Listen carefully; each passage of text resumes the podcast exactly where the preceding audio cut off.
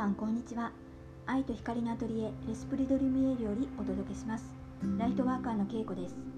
このラジオでは自分の本質につながる方法、これからの地球を生きるために必要な宇宙と魂をテーマにした内容をお届けしています。皆さんお元気でしょうか。お知らせなんですけども、いくつかの講座の方の問い合わせ欄をね設けてますので、ちょっと詳しく知りたいなとか、無料相談の方をご希望の方は、いつでも概要欄からね、お申し込みください。今日のポッドキャストのテーマは、新たな次元に入るときに起こる症状、このようなお話をしようかなと思います。私のラジオを聞いてくださっている方の多くは、多分今よりもっと良くなりたいなと思って日々進んでいる方だと思うんですけども、一番は何が変わっていってるのかっていうと、意識を変えていってると思うんですよね。で、新しい次元に意識が向き始めると、これまでに生きてきた自分のやり方とか信念が否定されたっていう風に感じる魂がいるんですよね。で、違った表現で言うとね、過去の自分っていう言い方したり、もう一人の自分がって言ったりもしますけども、この否定された感っていうのが浮き出てくる場合、変わろうとしている今の自分を引き戻そうとする働きが起こるんですよ。で、これは実際私のクライアントさんにもたまに見られる現象なんですけども、講座が始まって6ヶ月中のうちに一度はあるのかなっていう感じなんですよね。で、それ乗り越えて一つの魂が浄化されたりで、また違うステージに上がった時に違う講座を受けようと思った時にまた出てきたりとかね、いうのもあります。で、ご本人のその現在の意識は変わりたいんですっていうふうに願ってるんですよね。でもそう言いながらも、実は今の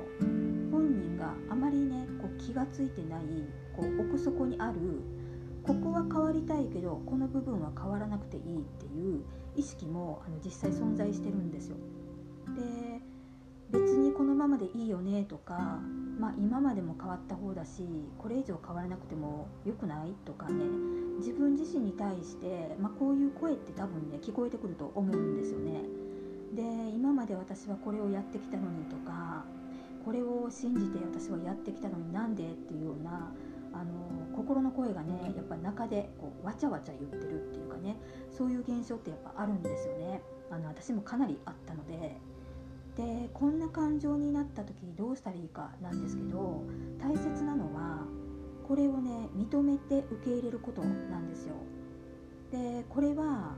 他人に認めてもらって受け入れてもらうっていうことではなくて、自分が自分の魂の生き方を認めて受け入れるっていう、これなんですよね。で、これをし続けることがものすごく大切なケアなんですけど、ここを怠ってる場合、他人に求めていくようになるんですよ。で、相手が納得するまで自分の考えを伝えようとしていくので、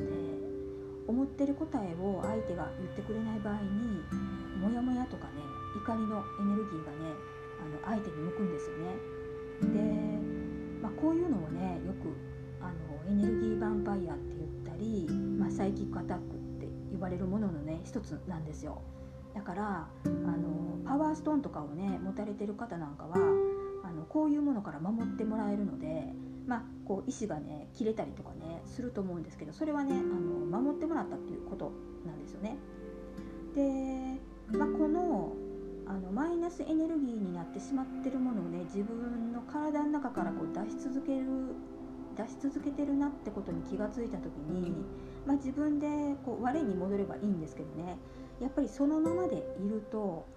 同じこの低い周波数の霊的存在っていうのがねやっぱ近寄ってくるんですよ。だからせっかく変わろうとしていたことがうまくいかなくなったりで、目覚めようとしてるのにね引っ張られるんですね。